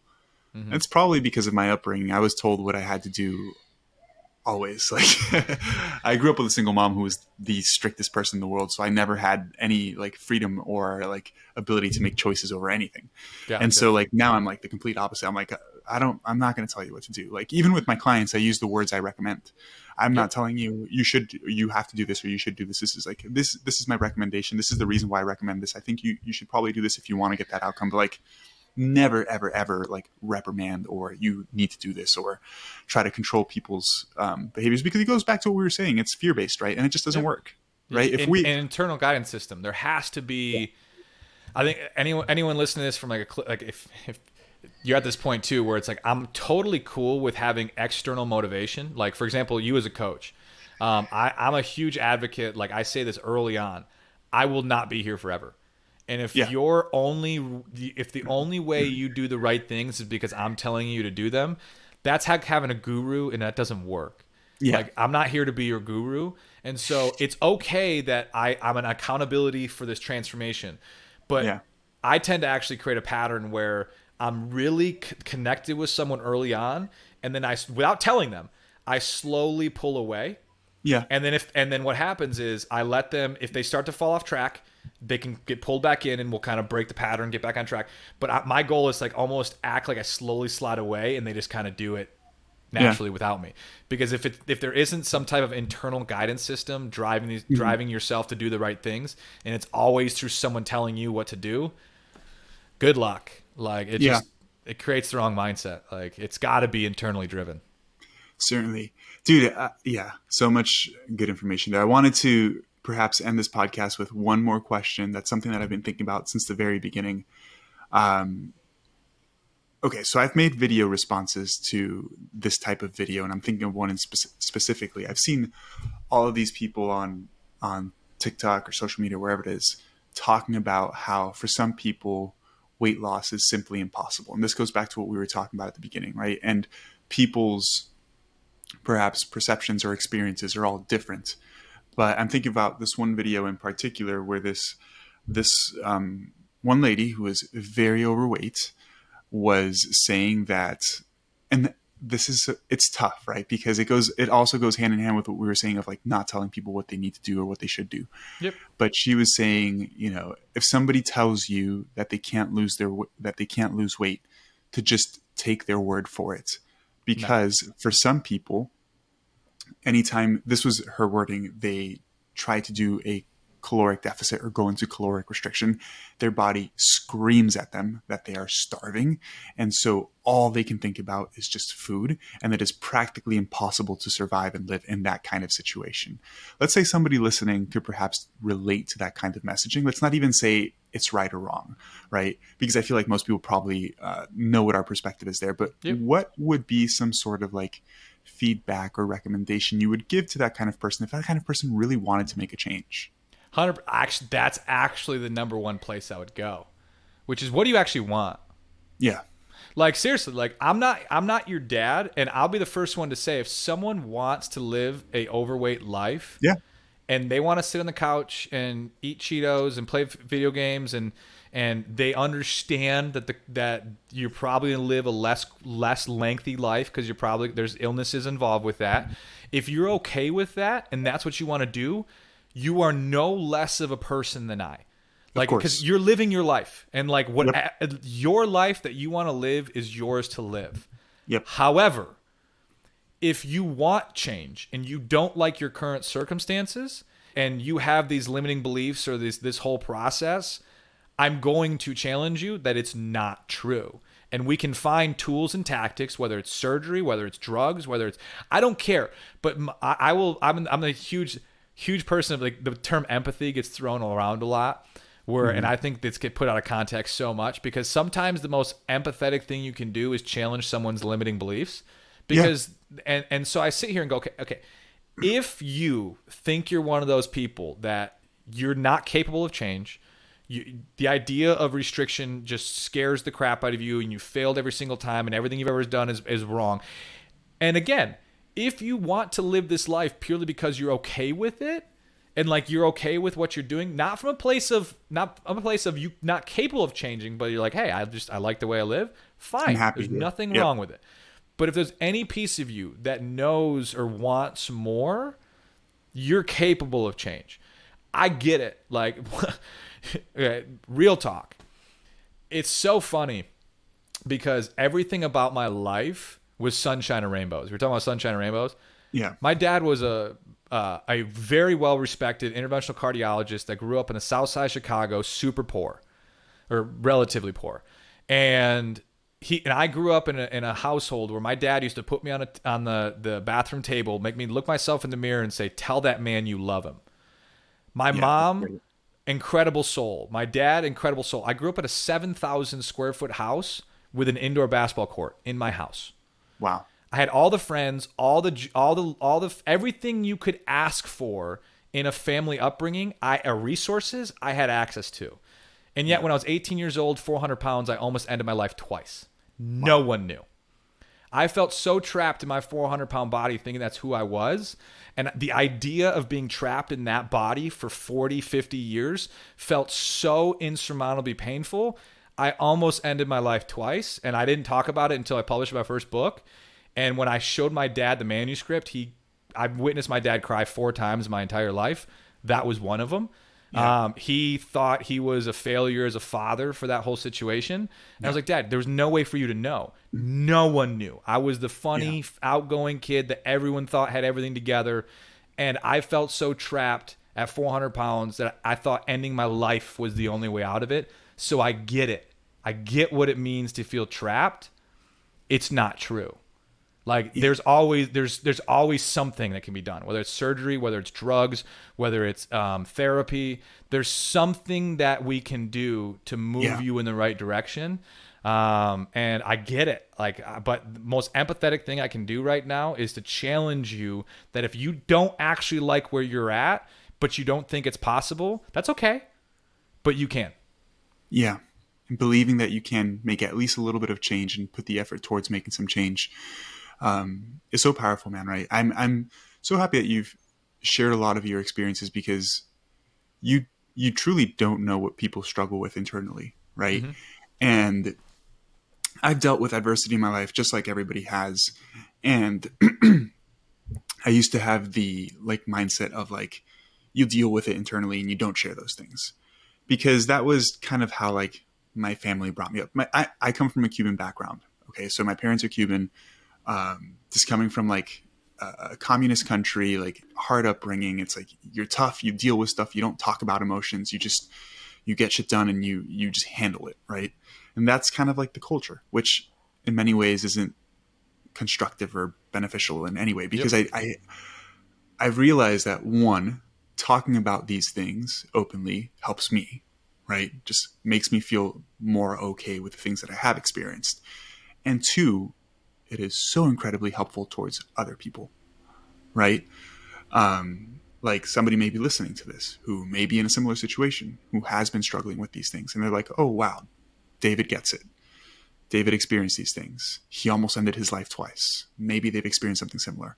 And this message can be really helpful, right? That's why I am I'm such a huge proponent of like, man, just talk about things like Just be transparent. any anybody who's a, a good person is not going to judge you. They're not going to think any less of you, right? I just experienced this. I was on a cruise last week um, with my wife and son, and I was in the gym getting a little workout, and I was doing some dumbbells. There's a guy next to me.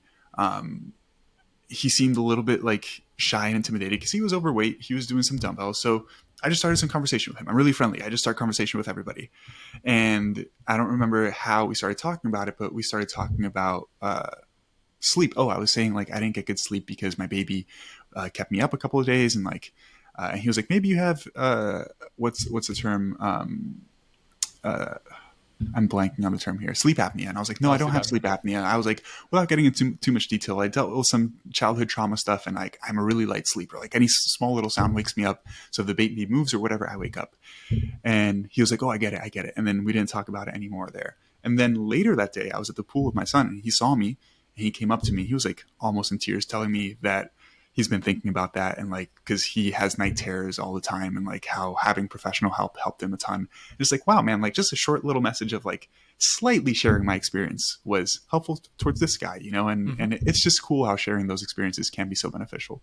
Um, the reason why I even brought up that video specifically and that type of messaging is because although again I'm all for freedom of speech, that type of message is so harmful Yep. to so many people, right? Because if somebody is overweight, perhaps they've been using methods that are too restrictive or just like the thing the thing that I talk about in in the book that I'm writing is that like most dieting methods are set up for you to fail right? And Yep. those are the things that most people do. So if you've been doing those things for years having no success and now you see this other person who's in a similar position to you telling you like hey you actually can't change at all.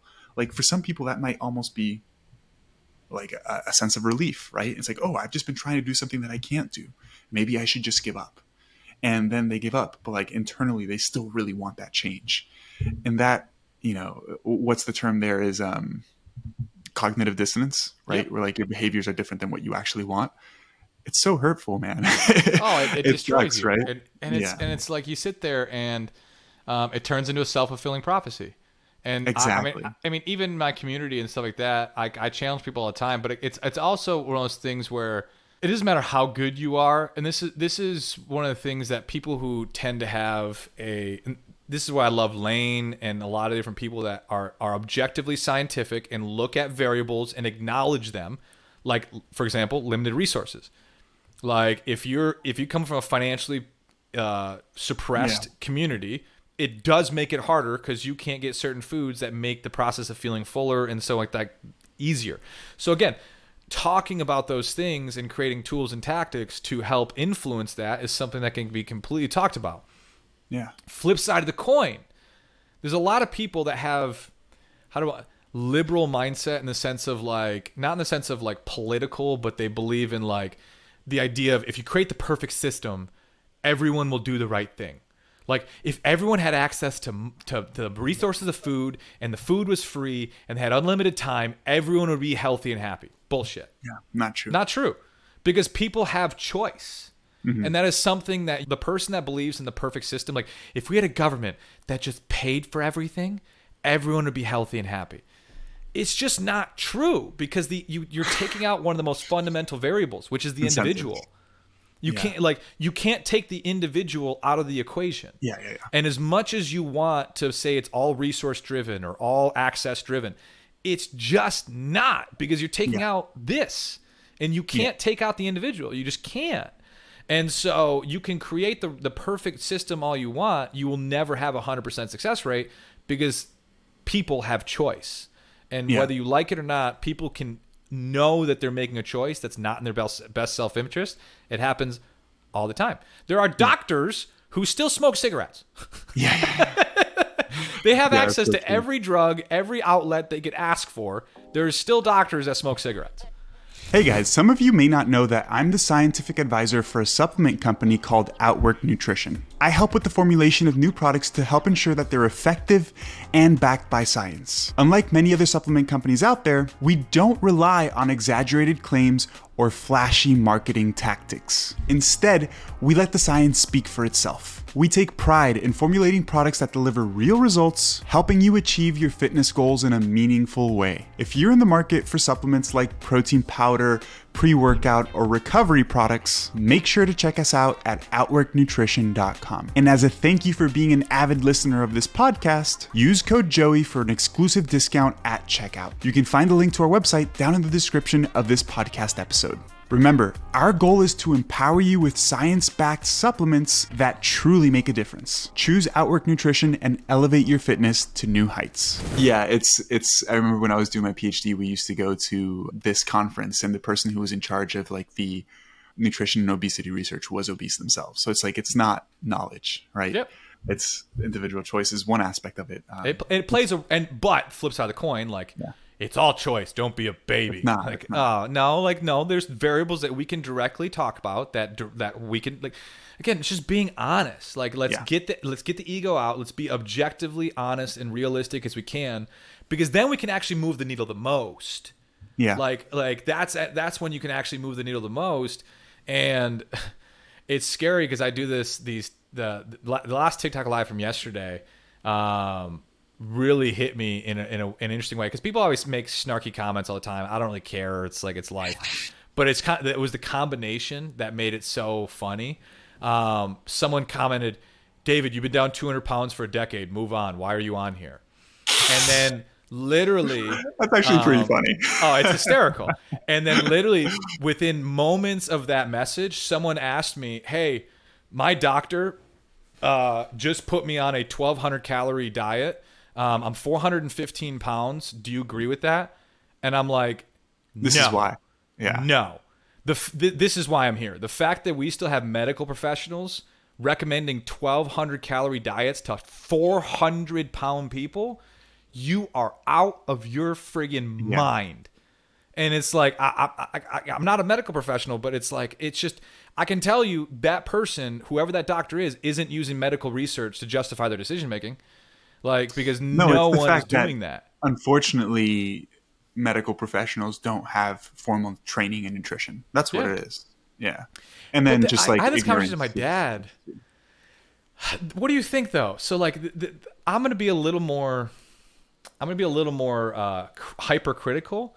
If you are a general practitioner in this day and age, and you're just a family prac, and you're just doing day to day, just like you're not specialized, you're just doing family family medicine type stuff, and you're not hyper educated inside of of the realistic sequence to yeah, yeah, yeah. for weight loss, yeah, it's pure laziness and incompetence at this point.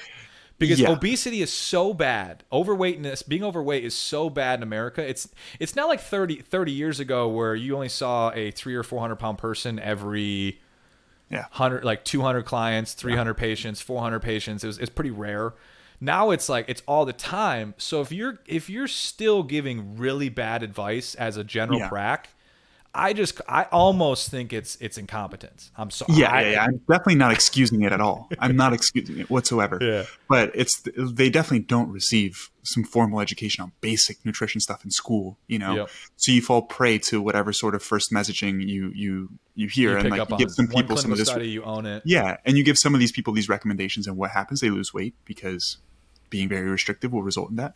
And so then it just like confirms their beliefs, right? I think that's what it is. And that's just like lack of trying to continue educating themselves. Yeah. Um, shit, I was going to say something. Dude, I can't believe I just blanked. I was thinking on something important, man. It was in, uh, did it involve general practitioners and stuff, or was it a whole pivot? No, it was before that. It was something about what we were talking about before. Anyways, it is what it is, man. But but yeah, dude, it's it's just sad. It's sad to see how prevalent bad information is still. It um, is, and like that's where that's where I'm in a place where I'm at now. Um, and personally, like I've been playing, like I'm finally getting out of, um, like I understand you can do some great things with one-on-one and group coaching. You can't scale to help thousands doing it. No. Um, and so that's actually where I'm at a point now where I'm in the process of building out like a full community business and stuff like that because I really want to make a deep seated impact in like extreme transformation. Um, yeah. So like not just people who lose 40, 50, but like anyone who needs to over, lose over 100 pounds. Um, yeah. And so like, but that whole world, it's still so fascinating how it's so there's just nothing. Like there's nothing yeah. out there. You have these little pockets of bariatric surgery and this and this, but even then, like I hate to say this, but most bariatric surgeons they cut your stomach and they leave. Yeah, yeah, yeah. And like yeah. that's not that's not been like I've de- I've dealt with those horror stories with clients and people where it's like yeah, it's nothing afterwards. Dude, I actually remembered what I was going to share, yeah. and it's you know I consider myself a pretty resilient person, and and for I've always thought about this like I have a lot of uh, belief in myself, and one of the reasons is because like I've constantly been able to prove that I can do the things that I want to do, right? But I've always thought about like, man, where did that come from? And one thing I'm really grateful for, and I mentioned that like my mom was really strict, and I had, I mean, everybody does, right? Uh, adversity when they grow up, um, and I was really resentful for a lot of things. One thing that I'm really grateful for is that coming from this mindset of like, you have to be hard, you have to make it, you have to do it. It's like my mom always made me believe that nobody was better than me Mm. Not that I was better than anybody else, but nobody was above me, right? So like if somebody else accomplished something, I could do it. why not? Right. And it's, I think it's not even like a, a cocky or egotistical way of thinking. It's just like, man, if that person can do it, why can't I? Right. If David lost 200 pounds, why can't I? Right. If this person got their PhD and I really want to learn about this too, why can't I? Mm-hmm. It's just like believing that you can do things and then being resilient to continue pushing when you face adversity. That's the part that like so many people struggle with. And I don't know why. I do think part of it is perhaps maybe upbringing. Ever since I was a little kid, man, like I can remember, like if I ever said some, I was bad at something, my mom was like, "No, you're not. You just like haven't practiced it, right?" It's it's like to the other extreme. Like, yep. I wasn't, dude. I was not allowed to even say like I'm bored because mom was like, "There's things to do. What do you mean you're bored?" Yeah, like, you know, yeah, yeah, yeah, exactly. Which in many ways was very, very um, good, right? But if if yeah. people can get to the point where they like truly believe that they can accomplish something, I think that's the most powerful thing, right? Because anytime I tell myself I want to do something, like I actually really want to do it, I just do it. And the reason why is because like I really think I could do it, right? Mm-hmm. Like um, I don't know if you know or not, but I actually uh, resigned from Team Biolayne about a month ago, oh, okay. and it was really it was scary for me to like because I've I've and this is something that I talked to Layne even from like the beginning. Like I've always wanted to do my own thing. Like mm-hmm. that's always been my goal. And it was just really scary, right? Because going from a position of security to no security is yep. scary, right? But I was like, man, like if this person did it and that person did it and that person did it, like why can't I? I, I yep. can do it. Like so I was like, F it, I'm just gonna do it. I'm just gonna do it. And I started about a month ago and things are going really well. It's, you know, it's just like jumping off the cliff with confidence and just moving forward in the face of adversity. Um, it's a hard skill to develop, but I think it's it's pivotal, man. It's critical to to having success with anything, really. And uh, so, to really go off that well, there, there's two sides of this coin that I think plays a huge role.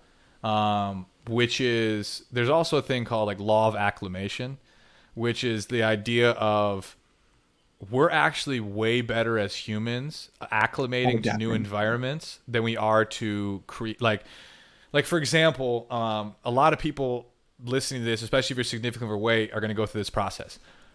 You you have a dying parent. You have a dramatic uh, school year. You got uh, drama at work. There's always something. And you're probably playing the game right now. When this issue subsides, then I'll have the emotional headspace and the resources to go do what I really want to do, which is lose 100 pounds. Yeah, and it's not true at all. And it, it's a constant revolving door. Yeah. Because because there's always going to be something. There's like life happens to everyone, and I deal with this constantly with people. They always they're always trying to say I'll I'll I'll do it when this specific stressor ends. And and the whole problem with that is there's always going to be something. Now, now, I, I still I think it's super important to acknowledge that in really dramatic situations, the number one goal maybe just to not lose track or not lose ground, and that's totally fine. Um, like I have had people where like David, I'm going through nursing school, this, this, and this. I'm like, cool. The goal for you for the next six months, because of your work schedule, is to not lose, not gain weight. Yep. Not yep. to lose weight, just don't gain. Like yep. that, that, that's your only goal. Like that's a win, um, which is totally fine. We go through those seasons. Yeah. But law of acclimation, you will acclimate. We're way better at acclimating to things than planning out all the situations in your life that are going to fit perfectly yeah. for you to get something done. It's yep. like this documentary right now. Like I set this documentary up three months ago, and I got umpteen uh, investment up front. Um, I needed to figure out how to get the umpteen second half figured out, and I had this timeline and this date, and I had no idea. No. Yeah. I've never done a documentary. I've never now I had a like my director has done many and he he obviously has the skill set and the knowledge to X, Y, and Z. Yeah. I personally had no idea. And yeah. I was he's like, This is all I want you to focus on. Get this, this, and this done in this timeline, and you're good. Okay, cool. I'm gonna go do it. I have no idea. I, I uh, my dad's going through a knee replacement. I have all this other stuff on the table, but I, am gonna act. I said yes. This is the timeline. I'm gonna figure it out and yeah. there it, it, the acclimation has actually been so much better in certain environments because like you just adapt you just shift. you have you, to you're in you a position to. where you have to do it um, right it's yeah. it's that's perfectly said man like over the past entire year I've been thinking of things I want to do and like trying to make progress towards them, but like didn't really make much progress. In the past month since I've been on my own, I've made more progress than I have in the past year. Hundred percent. You had to acclimate. You're like, all right, I just, I just, I just jumped off a cliff. I better, I better sprout some wings. Exactly. I have to. Exactly. We're gonna figure it out, man. I'm, I'm building wings. yeah. Thankfully, I've always been, I've always felt really comfortable just knowing that I have to figure it out. yep. Um, which I don't know, maybe genetic, maybe environmental. I'm just happy that I Well, think that way. Well, I think, but but also confidence. So like, so for Yeah. I went through a huge phase where I resented my 400 pound life. A lot of people get in these positions where they play the what if game. I went through the like, I'm 6'1", 235. I'm just I'm at the top of my bulk right now, 6'1", 235. I'm a monster. Like I'm Yeah. a good looking guy. Like th- things are pretty solid for me. yeah, yeah, yeah. And I went through a phase like what my life would have been like if I was like this in high school. Could I have played college football? Yeah. Could I have done this? What could I have done? Yeah. And like number one, that just doesn't benefit you.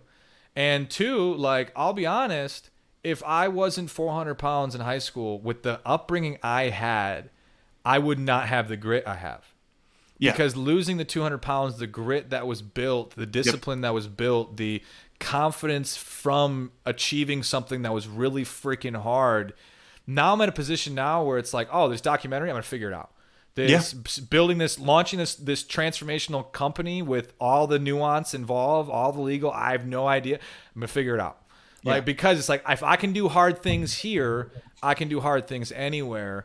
And so sometimes you got to know that your biggest adversities are also your biggest benefits because that's where grit's formed. And like you see it constantly. The people who are given everything, they they they fall to everything because like they've never there's there's certain things and that's people that don't understand is you can be given all the resources in the world you can be given all the, the all the extra leg up on the world but if the individual is lacking that that fundamental like grit that emo that you can't that's you can't buy it like Yeah. that's why that's why billionaire by by the great grandkids of billionaires they're broke and most of them are drug addicts yeah. It's sad, man. It's it sad. just doesn't it's true. work.